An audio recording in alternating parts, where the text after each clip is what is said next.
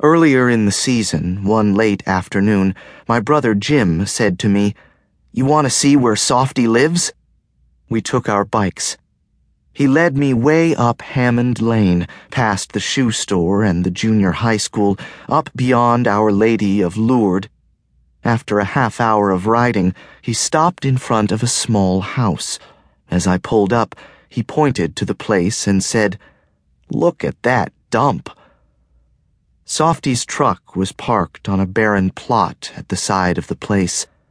I remember ivy and a one story house no bigger than a good sized garage. Shingles showed their zebra stripes through fading white. The porch had obviously sustained a meteor shower. There were no lights on inside, and I thought this strange because twilight was mixing in behind the trees.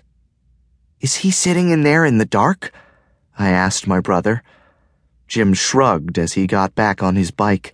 He rode in big circles around me twice and then shot off down the street, screaming over his shoulder as loud as he could, Softy sucks! The ride home was through true night, and he knew that without him I would get lost, so he pedaled as hard as he could. We had forsaken the jingle bells of Bungalow Bar and good humor all summer in an attempt to win Softy's contest.